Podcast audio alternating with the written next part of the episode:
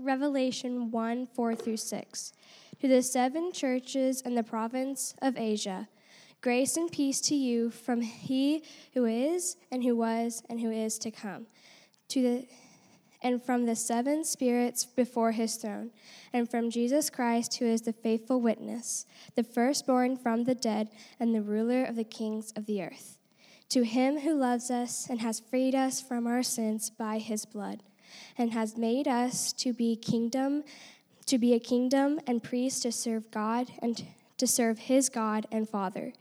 To be and him be glory and power forever and ever. Amen.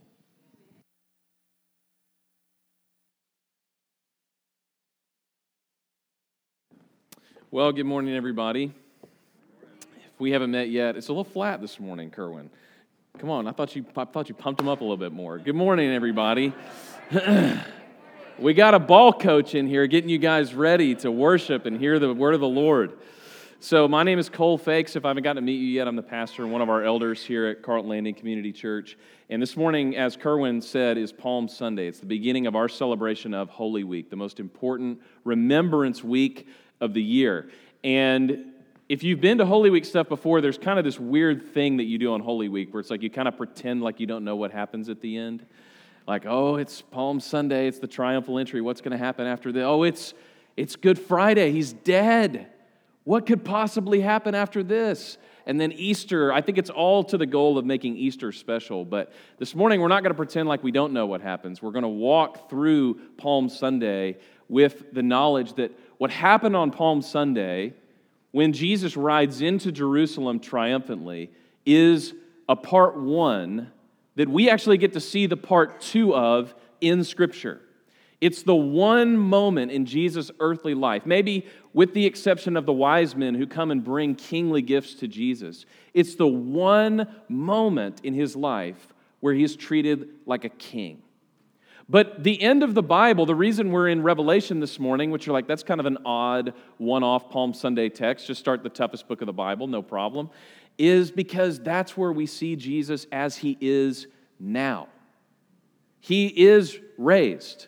He is ruling. He is the King of Kings. He is the Lord of Lords. We're not still waiting for that. Now, we're waiting to see it in all of its majesty, but that's the reality now.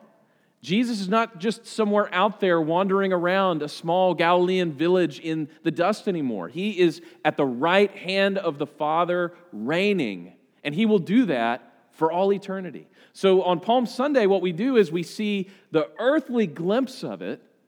And then what we're going to do today is we're going to say, and that's the reality now. Jesus is King. He is Lord. He is the firstborn from the dead. He is the faithful witness. That's the glimpse of Jesus we need now. And it makes you think in the opening chapter of Revelation about the Apostle John.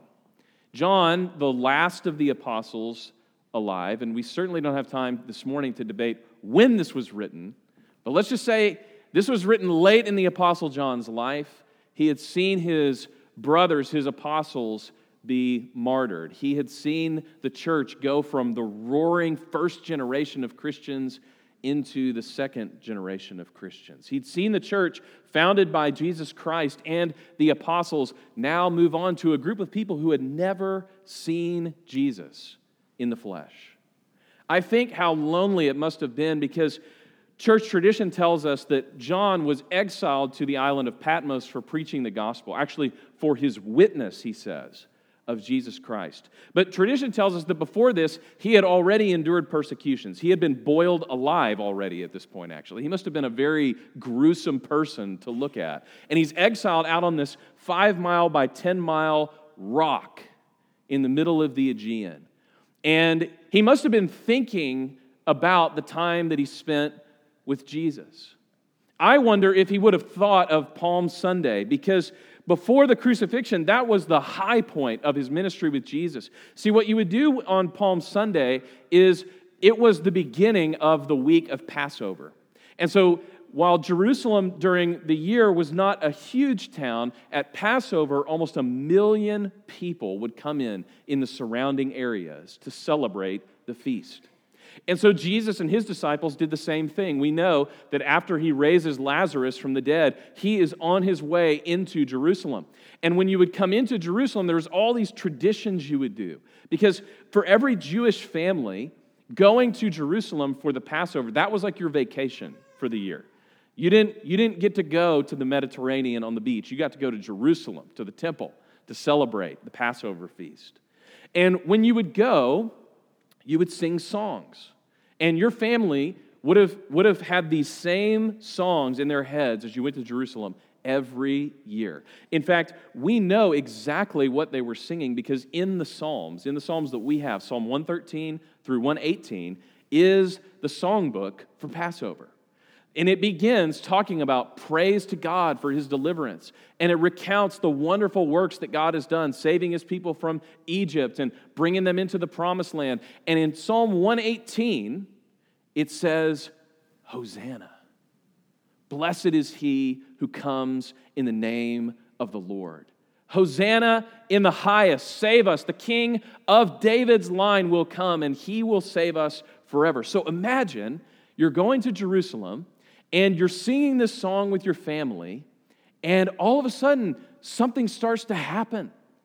People are chanting Hosanna, and you realize that there's a procession coming, and there's a king mounted on a donkey, just like the prophet Zechariah said he would. And he's coming in, and you're saying, this is the moment.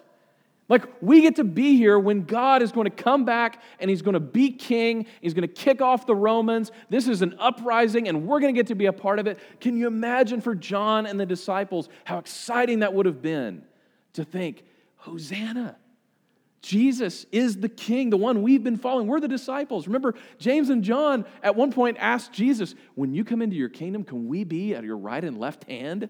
Can we be like the most powerful guys in the kingdom? And Jesus is like, it's not that kind of kingdom, which they come to find out just a few short days later. Just a week later, Jesus is put to death. He is put into a mock trial. He is betrayed. He is slandered. He is beaten. He is hung up on a Roman cross and killed. End of the kingdom dream. Until Sunday, when Jesus rises from the dead. And it says that the people who were there, they realized, the ones who believed, they realized this is now the eternal kingdom. But when John is on Patmos, I almost wonder if he's thinking, man, those were the good old days. Those were the days. But what now? What now? And it says John was praying on the Lord's day. And he was in the Spirit on the Lord's day when he saw a vision of the risen Christ.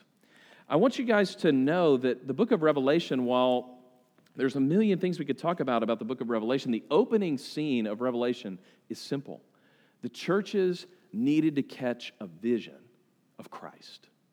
It says, John, to the churches in Asia, to the seven churches that are in Asia, grace and peace to you from the one who is and who was and is to come. That's the Father. That's just like when he says, tell them that my name is I am who I am. We have trouble translating that because it's there's no way to put it into words. And this is the Greek way of putting that name into words. The one who is always present. He was present in the past. He is present in the future. He is present now. The one who was and is and is coming.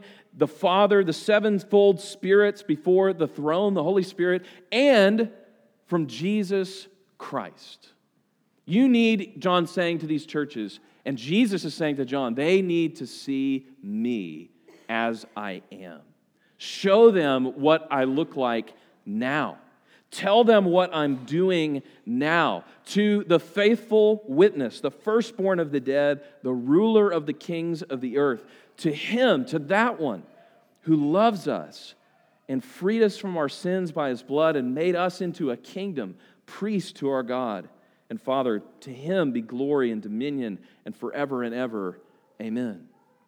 Sometimes you just need to see something to get yourself back on mission, to get yourself back in the place that you need to be. And I can remember being a high school kid, being a huge Dallas Cowboys fan, watching Jerry World be built on their live video cam. It was awesome. You could see the cranes moving around, the workers, everything. You could get on that thing like twenty-four hours a day and watch it being built. And I thought, someday I'm going to go there. I'm going to see Jerry World. I'm going to get the vision of Jerry World. Well, last year, we got to go. Laura got us tickets. We got to go to Jerry World. We got to see the Cowboys play the Eagles. It was the beginning of an eight-game winning streak. I don't think that's a coincidence that we were there for that. And we were so excited, and we told some of our friends, and it was a birthday present, and so our friends pitched in parking passes for the game. We got the tickets. They got the parking passes. It was awesome. And when you drive up to the stadium, you know, you've got your zone on your parking pass, and it's like, we just keep getting closer and closer and closer to the stadium. We're like, these parking passes are awesome. And sure enough, we're in like zone one. I mean, right up at the front of the stadium, it's like Jerry Jones and us, you know. And you could tell which one was which. Um, so we get up, and, and the, the entrance is literally like right here. We're like, I was like, Lord, this is amazing. This is, we're going to go in the doors that... that Jerry Jones goes in and all these people, this is going to be amazing. So we get up to we get up to the door, and he's like, we need to see your tickets. And so we hand him the tickets, and I'm like, oh, are these your only tickets? I was like, yeah, these are our only tickets. And he goes, yeah, yeah, you need to go in. Okay, if you go all the way down over there and then you turn, that's where you go in. And we're like, okay, all right, great. So we're kind of doing the walk of shame out. We have to actually have to go out this barrier of security, like squeeze by the little thing to go out and go in the main gate. And it was like a little bit embarrassing how much they overshot our tickets with the parking passes. But what ended up being great is we had this vision of what it was going to be like when we walked in. But when you go around to the other side, you go in the main entrance. And if you've ever seen this, it's they can open it up. It's this giant wonder of engineering. And if we hadn't had that experience, we wouldn't have seen what you want to see when you go. The open field, all the people, the big party. And we thought, this is it. It's not what we thought it was going to be, but this is it. This is better than we thought.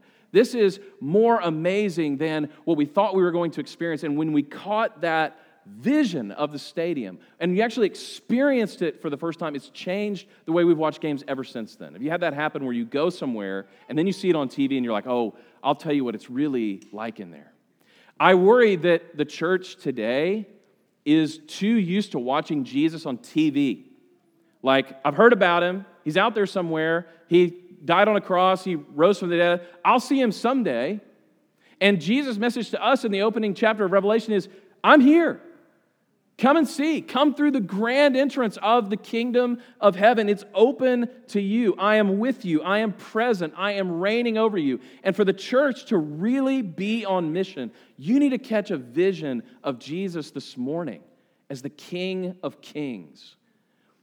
Now, there's, there's a problem with this. Jesus is the King of Kings, but he didn't, he didn't become the King of Kings like everybody else becomes a King of Kings. So John's description alerts us immediately that actually the entrance to the kingdom is a little bit more humble than you might have thought it was. Because the first thing he says about Jesus is, from Jesus Christ, the faithful witness. The faithful witness. Witness of what? Witness of what? The Greek word for witness is the word martus or martyros, which is where we get the word martyr. And a martyr in the early church wasn't just somebody who had died. It was somebody who was giving a witness for what they had seen and what they had experienced. And so I've said this before when we've talked about witnesses. Witnesses in the New Testament mean they are a witness. When you look at them, you witness what it is they stand for. So Jesus is the witness. He is trying to show us something through his life. And his witness is a martyrdom. His witness is... you can be killed, you can be trampled on, you can be rejected, you can actually go through the lowest of the low place and be exalted to the King over all kings. That's the kind of king Jesus is. He's the kind of king whose witness is a martyrdom. His witness is being killed and coming back to life. And his witness is a reminder that there will be many more of these witnesses in the Christian life. See, the book of Revelation, for all the things that we see in it, and that, and all that stuff is great to look into and decipher and all that, but at its base, the, the book of Revelation is an encouragement and a confidence to those future witnesses. See, at this point in history, the Christian church was about to go through three centuries of persecution. Off and on, in different places and in different extreme levels, the church was about to be ransacked by the authorities. Christians were going to go through some very difficult times. And Jesus comes and gives a vision to John, says, send this to the churches because when they go through this, they need to see what kind of Savior they serve. It's, it's not just a King of Kings, it's a martyred King of Kings. One who actually ascended the throne because of his death.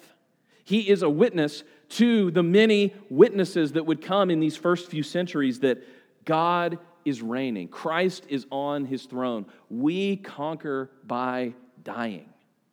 We conquer by laying our lives down. We actually conquer by witnessing to the fact that what Jesus said is true. Life can come from death. Forgiveness can come from sin. Glory can come from humility. The last really will be first. In God's kingdom and God's economy, we lay our lives down, and by doing that, we live forever. That's the kind of kingdom Jesus is ushering in.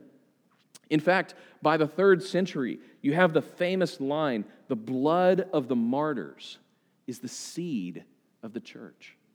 Are you getting the sense that this is not like an earthly kingdom? This is not like any other system of power and dominion. That the blood of the martyrs, which is the blood of the witnesses, what I believe is worth dying for. What I believe is not limited to what you can get in this life. The blood of that witness is the seed of the church. Here's the crazy thing. In those opening centuries of the church, they killed tens of thousands of Christians. And the church kept growing. Right? They were putting people to death in huge numbers. And only three hundred years after Jesus had risen from the dead, the Roman Empire became Christian. How is that possible? That at every move you try and stamp something out, you make it illegal, you kill them, you banish them, you punish them, you censor them, and yet it grows and grows and grows and grows like a seed that's planted in the ground, that splits the sidewalk above it and ruins the foundation of your house and grows into a giant tree. Jesus says that's the way the kingdom grows. So it's fitting that he doesn't just say that Jesus is a witness. Jesus is proof. He is a testament to us that God's word is true. One of the things that he's witnessing is he is the firstborn from the dead. He is the firstborn from the dead, the witness, the firstborn, the King of Kings. This is an interesting sequence that John lays out for us. The firstborn from the dead. It, it reminds me of the maxim, to be the best, you have to beat the best. Have you heard this before? To be the best, you got to beat the best. So this is kind of true in like the Final Four that we're seeing now, although you could get beaten by somebody and they get beaten by somebody, you're like, we totally could have beat them. But think more like boxing, where if you want to be the best, you have to challenge the reigning champion. So if you want to be the heavyweight champ, you got to beat the heavyweight champ. You actually have to dethrone the person who is currently on the throne so that you can be on the throne. And this is what Jesus is doing by being the firstborn from the dead. What is the greatest reigning enemy?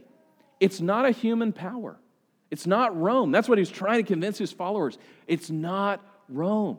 Alexander the Great, three hundred years before this, conquered the whole known world, died from a sickness that we would solve today in no time.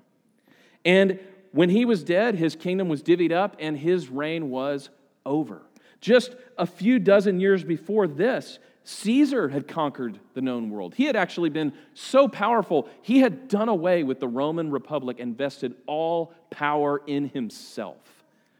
And yet, he was stabbed on the Ides of March. His rule ended. There was turmoil, and his reign was over. It was a bounded kingdom, bounded in this life. And Jesus is trying to convince his disciples, earthly kingship is so junior varsity. That's not even like the competition that we're in. Every earthly king is going to die. Every earthly kingdom is going to go under. Every kingdom at some point is going to crumble and fall. The heavyweight champ of the world is death. Death, at this point, before Jesus rose from the dead, Undefeated. Undefeated. Except for two guys in the Old Testament. A little odd story there. But death at this point is the overwhelming favorite in the world. The elephant in the room when Jesus launches his public ministry is, what's going to separate him from all the other teachers who have preached some kind of message about their kingdom and then died? In fact, what's, what's going to be any different between Jesus and everything else? And on Palm Sunday, Jesus is actually making a frontal assault on death. But his followers mistake it for Rome. And I wonder how many times we, too, have thought the same thing, that the highest good I can imagine for Jesus is to make my life easy, to remove an obstacle, to solve a problem, when Jesus is like, hey, the big picture is, I have already destroyed the greatest enemy.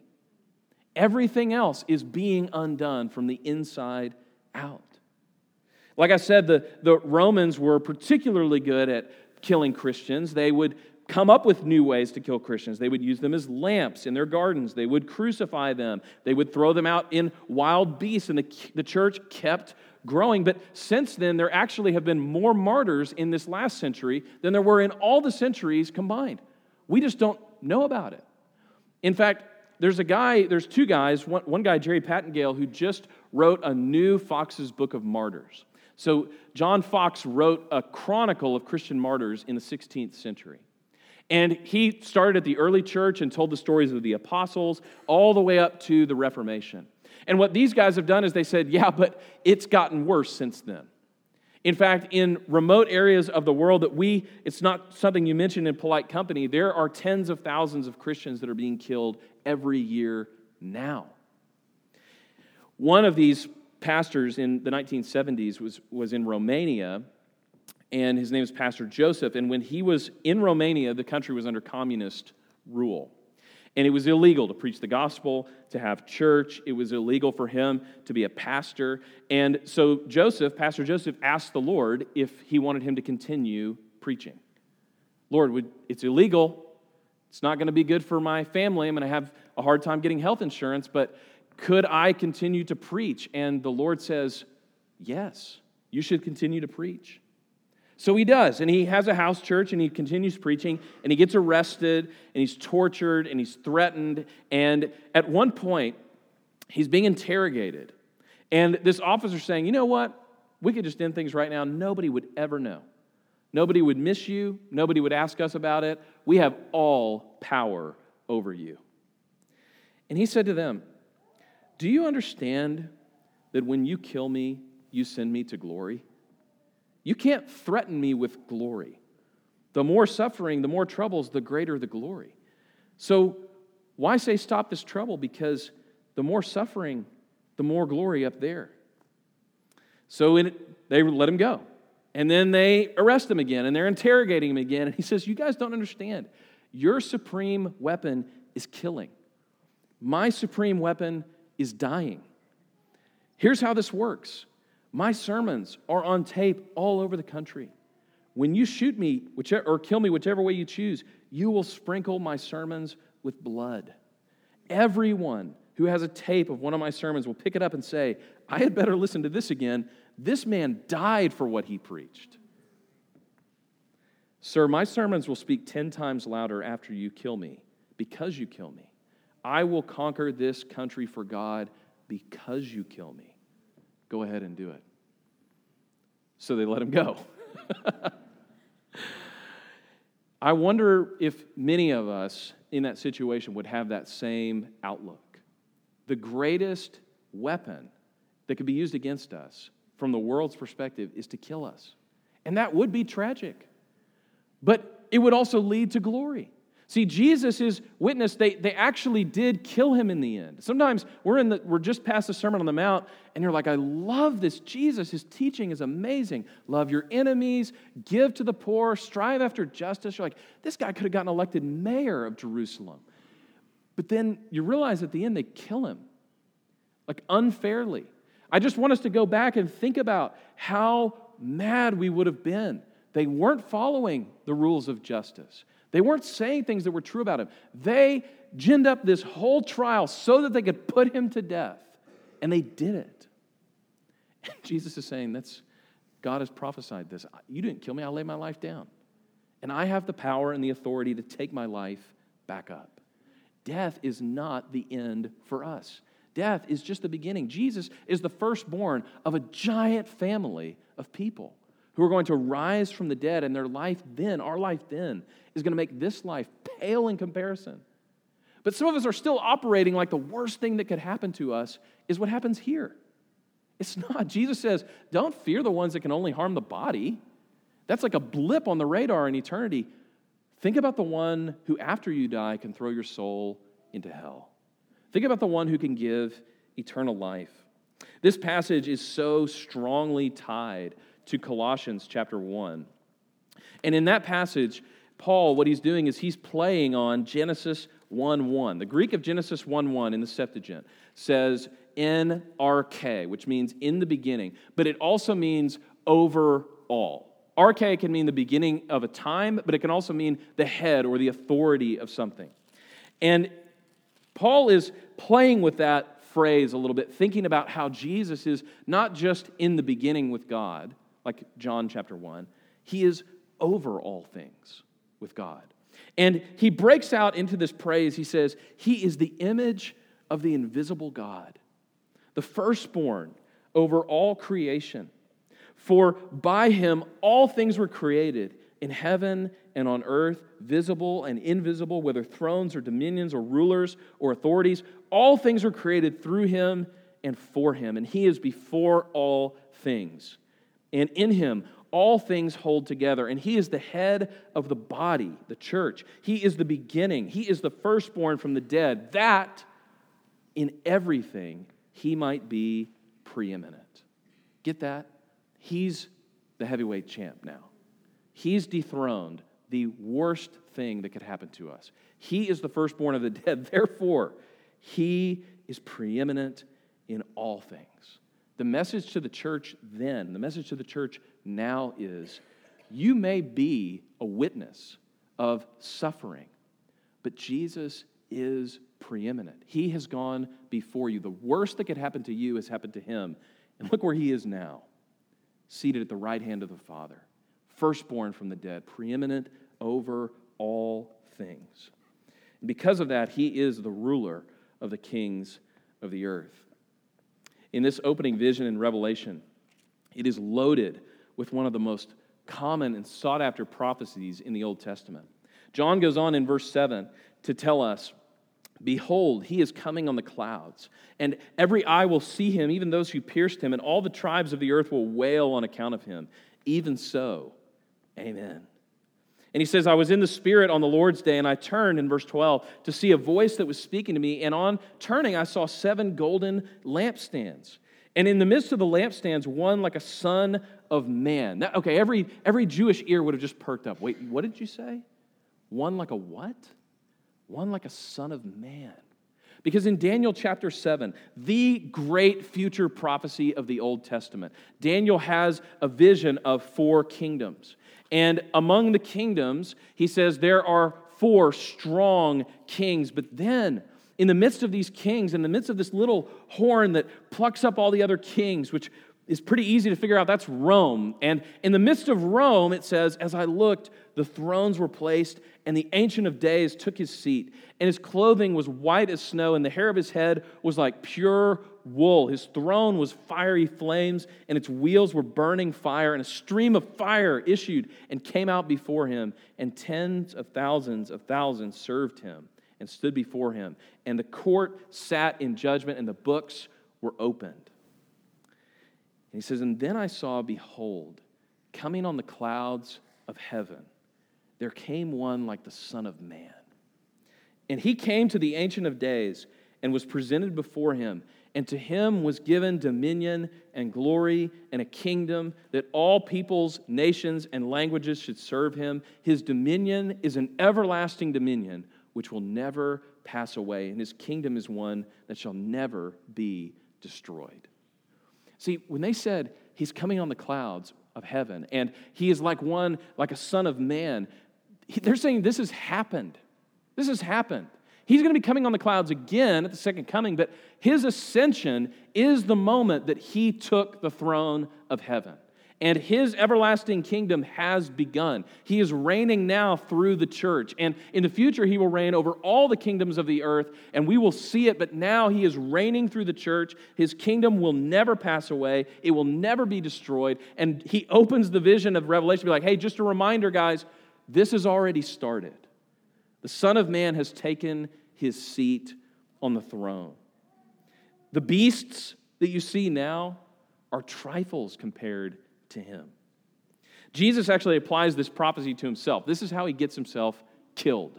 He's before the Sanhedrin, and they are making false accusations against him until the high priest says, are you the Messiah, the Son of the Blessed One? Are you the Son of God? Are you the Messiah? And Jesus in Mark chapter fourteen says, I am. And you will see the Son of Man seated at the right hand of God, coming on the clouds. Do you remember what they did after that? They didn't say, well, that's kind of interesting. We'll see how that plays out. They tore their clothes and they said, woe to you, that is blasphemy.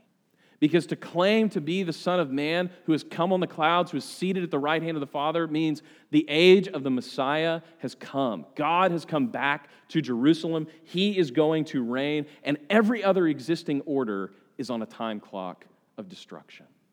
It's all the King of Kings. So John is seeing this that morning on Patmos, and he's going to be like, okay, if this is the vision of the King, what is the King doing? What is the King doing now? And John breaks out into song. There's more songs in the book of Revelation than there are anywhere else in the New Testament, because when you encounter this vision of Jesus, you have to worship. You have to worship. And in fact, John had been waiting his whole life. His other disciples, they had gone on to see this vision constantly with Christ, but John hadn't. Right, this is what Jesus had prophesied about John. When he and Peter are walking with Jesus, and, and Jesus says to Peter, you're going to be taken away where you don't want to go. You're going to be martyred. And Peter says, well, what about John? And John, he says to John, so what? If, if he stays until I come back, what is that to you? You just follow me. In fact, that's right by one of my favorite lines in the Gospels, where they go to the tomb the morning that Jesus has been raised. And you only get this detail in John, in John's Gospel, where it says, and Peter and John were running to the tomb. And John, writing after all the other disciples were dead, is like, and John beat Peter to the tomb, actually. And he was the first one to get to look in, but the last one to get to see his Savior face to face. So John, what is your Savior doing now? He's building his church. He's building his church. His priority is that his kingdom will never end. And if that is the King of Kings, the firstborn of the dead, the faithful witness's priority, how could it ever fail? He is building his church. In fact, we don't have time to go into this, but the opening vision of the lampstands tells us that Jesus is walking in the middle of his church. He, he is in the midst. He is trimming the wicks. He's refilling with oil. He is pruning and shaping and caring for the church so that it will accomplish its goal in the world, to be a faithful witness to Christ. That we too would say, like Pastor Joseph, those people believed what they preached. They lived it. They, they knew that their lives here were just a prelude for what God is doing there. They knew that what we do here can be forgiven and redeemed and turned around and set on a mission. The one who loves us enough to give himself for us has also made us a kingdom, priests to our God. So on this Palm Sunday, I want to conclude with one of the most famous passages in the Bible. And I, I want you to look at it through this lens that we've been talking about. And I, and I want to bring up the fact that probably like you this week, I've been thinking a lot about the shooting in Nashville and just trying to square this message of Palm Sunday with that. You're like, how could that happen if Jesus is on the throne? How could that happen? I mean, if you've got oversight over all things, how could you let that happen? I want to take you to Romans eight. I want to show you this dynamic of the kingdom of heaven. He, Jesus has been there. God has been there. We don't serve a God like any other religion in the world who can say, oh my gosh, we've got it worse than God. God has been there. He is compassionate. He is kind. He is empathetic. We may not be able to know why, but we know the what. We know that Jesus is a sympathetic high priest who is with his people, who is comforting, who is healing, who is justifying, who is saving, who is judging, and who, in the end, some way, somehow, will make everything right. Here's the way Paul put this, and this is what I think the message of Palm Sunday is for us. What shall we say to these things? If God is for us, who could possibly be against us? He who did not spare his own son, but gave him up for us all, how will he not also graciously give us all things? Who will bring any charge against God's elect? It is God who justifies. Who could condemn us? Christ Jesus is the one who died. More than that, who was raised, who is at the right hand of God, currently interceding for us, praying for us. Who could ever separate us from the love of God? Because of Jesus' death, who could separate us now from the love of God? Should tribulation, we, we've seen that, distress, persecution, famine, nakedness, danger, or sword? And here's where the wonder of what Christ came to do separates us from any other system of belief. The fact that Paul thinks to quote this verse in this triumphant passage tells you everything you need to know about the witness of Jesus. It is written, for your sake we are being killed all day long. We are regarded as sheep to be slaughtered. But even in that, even at the very worst that you could imagine, if you give it enough time, he says, in all these things we are more than conquerors through him who loved us. For I am sure that neither death, nor life, nor angels, nor rulers, nor things present, nor things to come, nor powers, nor height, nor depth, nor anything in creation will be able to separate us from the love of God in Christ Jesus our Lord. The triumphing, dying King. Nothing can separate you from him. Nothing could ever separate you from his love. He is the King of kings and the Lord of lords. Let's pray. Father, we thank you this morning that as we enter Holy Week, we're reminded that it wasn't all a fairy tale for you, for your son, after Palm Sunday. Lord, it wasn't like any other coronation that's ever happened in human history where on the way to his throne, he dies. And when he rises, he is given authority over everything in the universe. Father, we know that spiritually, our life with you requires death. Death to sin. Death to the old self. Repentance. Turning from the things that we were pursuing and turning towards you. Father, we know that since we have died with Christ, we will be raised with him. Lord, since we have suffered with him, we will reign with him. Father, since our lives here are a witness, we will be with you forever. Father, give us, too, a glimpse this morning of our Savior. Father, as we come to your table now, show us that you prepare a table for us in the presence of our enemies, that the greatest enemy is death, and that you are the Father and the source of life. So, Lord, we worship you now. We thank you. We prepare our hearts this week to deal with the difficulties of life here as we realize that we are citizens of a kingdom that is coming that will never end. So, Father, we lift up your name this morning, the great name of Jesus. Amen.